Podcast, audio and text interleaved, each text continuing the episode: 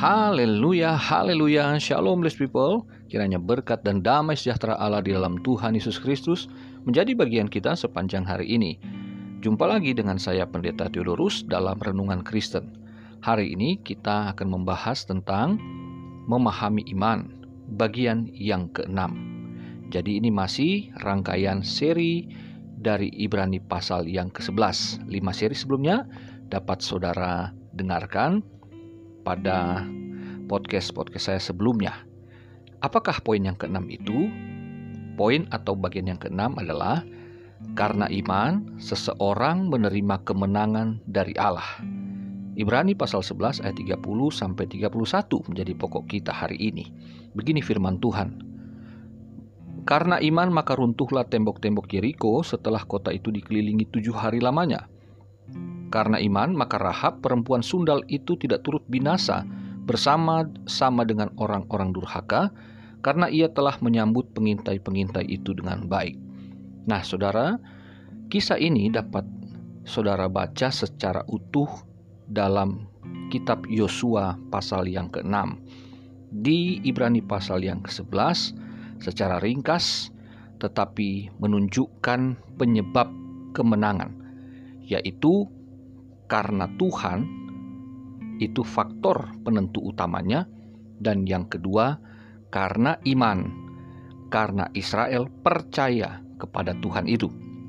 Nah, saudaraku, di ayat 30 dikatakan kemenangan Israel di kota Yeriko, runtuhnya tembok Yeriko. Itu bukanlah karena taktik dan strategi militer yang brilian. Bukan pula karena pasukannya kuat melainkan karena anugerah Tuhan untuk menggenapi perjanjiannya dengan Abraham, Ishak, dan Yakub. Karena iman, karena mereka percaya kepada Allah, maka Israel taat kepada perintah Tuhan itu. Jadi karena percaya, maka ketaatan adalah satu tindakan nyata dari apa yang mereka percayai.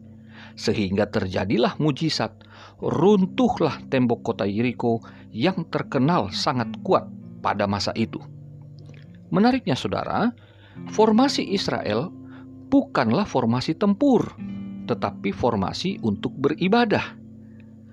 Karena di barisan tersebut terdapat tujuh orang imam, tujuh sangkakala, dan tabut perjanjian. Saudaraku, ini menarik karena biasanya untuk berperang tentu formasi perang yang ditampilkan jadi di sini kita lihat karena beribadah saja bisa menang, saudaraku. Mengapa? Karena dalam ibadah itu yang dikedepankan adalah iman kepada Tuhan yang membawa Israel untuk menduduki tanah Kanaan. Mereka beribadah menunjukkan bahwa satu kekuatan dalam dunia adalah kekuatan yang hanya dapat dikalahkan oleh Allah. Itu sebabnya dengan beribadah Israel sedang menunjukkan kekuatan spiritual, bukan kekuatan fisik, bukan kekuatan bersenjata. Saudaraku, tujuh sangkakala tanduk domba yang disebut di situ, ya, ketika ditiup oleh para imam, ini disebut juga dengan sangkakala Yobel sesuai dengan teks Ibraninya. Jadi Yobel itu artinya tanduk domba. Ini jauh sebelum adanya tahun Yobel yang dirayakan oleh orang Israel. Saudaraku, sangkakala ini ditiup untuk menyatakan kehadiran atau kedatangan Yahweh untuk melawat umatnya. Kedatangan Yahweh memiliki dua tujuan. Yang pertama, untuk menggenapi perjanjiannya atau untuk melepaskan atau membebaskan umatnya. Yang kedua, bagi para musuhnya, kedatangan Yahweh adalah untuk menghukum dan membinasakan mereka. Sekarang beralih ke ayat 31. Dikatakan di sana bahwa Rahab diselamatkan dari penghukuman Tuhan di pasal 6 kitab Yosua Rahab dan keluarganya yang diselamatkan, tetapi di sini disebutkan karena imannya Rahab, maka dia dan keluarganya diselamatkan Tuhan melalui bangsa Israel sekali lagi karena imannya yang ditunjukkan pada saat Rahab menolong dua orang pengintai Israel. Runtuhnya tembok Yeriko dan selamatnya Rahab serta keluarganya di bawah perlindungan Yosua itu sebetulnya menunjuk pada aspek eskatologis, yaitu tentang datangnya Kristus yang meruntuhkan tembok pemisah antara manusia dengan Allah dan menyelamatkan orang-orang non-Israel yang percaya kepada Tuhan, kepada Yesus Kristus. Saudara, kalau kita membaca surat Efesus pasal 2 ayat 11 sampai 22, maka kita mendapati di sana yang dimaksudkan ini. Tetapi saya bacakan saja dari ayat yang ke-12 bahwa waktu itu kamu tanpa Kristus tidak termasuk kewargaan Israel dan tidak mendapat bagian dalam ketentuan-ketentuan yang dijanjikan tanpa pengharapan dan tanpa Allah di dalam dunia. 13 tetapi sekarang di dalam Kristus Yesus, kamu yang dahulu jauh sudah menjadi dekat oleh darah Kristus, karena Dialah damai sejahtera kita yang telah mempersatukan kedua pihak dan yang telah merubuhkan tembok pemisah, yaitu perseteruan. Sebab dengan matinya sebagai manusia, ia telah membatalkan hukum Taurat dengan segala perintah dan ketentuannya untuk menciptakan kedua, keduanya menjadi satu manusia baru dalam dirinya, dan dengan itu mengadakan damai sejahtera ayat 16 dan untuk memperdamaikan keduanya di dalam satu tubuh dengan Allah oleh salib dengan melenyapkan perseteruan pada salib itu. Saudaraku, jadi ternyata runtuhnya tembok dan kota Yeriko yang jatuh ke tangan bangsa Israel di bawah pimpinan Yosua ini barulah pintu masuk untuk penaklukan tanah Kanaan secara keseluruhan sebagai tanah perjanjian. Tetapi yang sesungguhnya yang jauh lebih besar maknanya adalah penaklukan dosa di atas kayu salib oleh Yesus Kristus juga menunjukkan baru permulaan penaklukan dunia dengan Injil keselamatan bagi seluruh umat manusia. Injil yang disampaikan itulah yang kemudian kita percaya, kita imani, maka sekarang kita yang sudah percaya kepada Yesus Kristus tidak ada lagi tembok pemisah antara kita dengan Allah Bapa yang ada di sorga dan kita yang bukan orang Israel dilayakkan, diterima untuk menjadi bagian keluarga Allah karena Yesus Kristus itu. Haleluya saudaraku. Bersyukur ya karena kita menerima Injil Kristus, Injil kasih karunia Allah itu. Haleluya.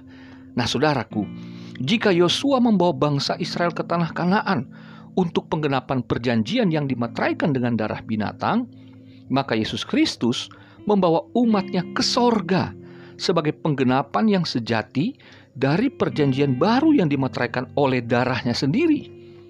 Jadi Kanaan hanyalah tempat sementara, sedangkan sorga itulah tempat yang kekal bagi umat manusia. Puji Tuhan. Saudaraku, di dalam Yosua pasal 6 dituliskan tentang tujuh orang imam, tujuh sangkakala, dan tujuh hari pada saat penaklukan Yeriko. Jadi ada angka tujuh, tujuh, tujuh yang biasanya ini adalah menunjuk pada angka sempurnanya Tuhan. Saudaraku, pesan eskatologisnya dari angka-angka tersebut terdapat dalam kitab Wahyu, yaitu tentang tujuh materai, tujuh sangkakala, dan tujuh cawan murka Allah. Tapi saya tidak akan menyampaikan ketiga hal yang menunjukkan angka tujuh tersebut.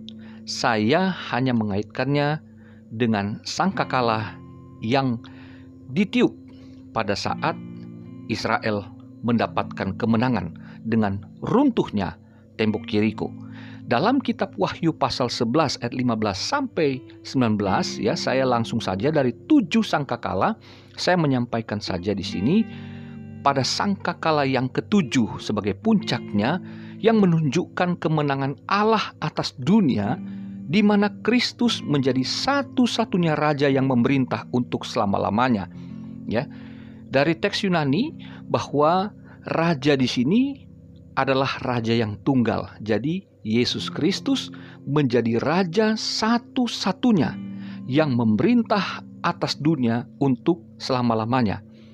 Jadi, cakupan Yosua hanyalah tanah Kanaan, tetapi cakupan Yosua dari sorga, Yesua Hamasiah, Yesus Kristus adalah seluruh dunia. Haleluya. Saudaraku di ayat 19, secara singkat saya sampaikan, bait suci yang di sorga terbuka, ya, tabut perjanjian dapat dilihat. Ini menunjukkan tentang kehadiran Allah yang memerintah itu karena tabut perjanjian itu menunjukkan ya sebagai simbolisasi kehadiran Tuhan di tengah umatnya. Nah sekarang di sorga bait suci itu hanya ruang maha kudusnya yang diperlihatkan dengan tabut perjanjian artinya Allah hadir di sana. Karena Yesus Kristus hadir bagi umatnya, maka kita dapat melihat tahta kasih karunia di mana Sang Imam Besar Agung Kristus Yesus Tuhan kita telah membukakannya dengan darahnya sendiri saudaraku. Imam besar Harun membawa darah binatang, tetapi Yesus membawa darahnya sendiri supaya kita dapat berjumpa dengan Allah muka dengan muka pada saat ia datang kali yang kedua. Ibrani pasal 4 ayat 14 sampai 16 sebagai penutup dikatakan begini. Karena kita sekarang mempunyai imam besar agung yang telah melintasi semua langit yaitu Yesus anak Allah. Baiklah kita teguh berpegang pada pengakuan iman kita. Sebab imam besar yang kita punya bukanlah imam besar yang tidak dapat turut merasakan kelemahan-kelemahan kita. Sebaliknya sama dengan kita, ia telah dicobai, hanya tidak berbuat dosa. Perhatikan saudara ayat 16, Sebab itu, marilah kita dengan penuh keberanian menghampiri tahta kasih karunia Allah. Maaf, tahta kasih karunia, supaya kita menerima rahmat dan menemukan kasih karunia untuk mendapat pertolongan kita pada waktunya. Kiranya saudara diberkati pada hari ini. Selamat beraktivitas. Tuhan Yesus mengasihimu, Tuhan Yesus memberkatimu. Haleluya, bless people.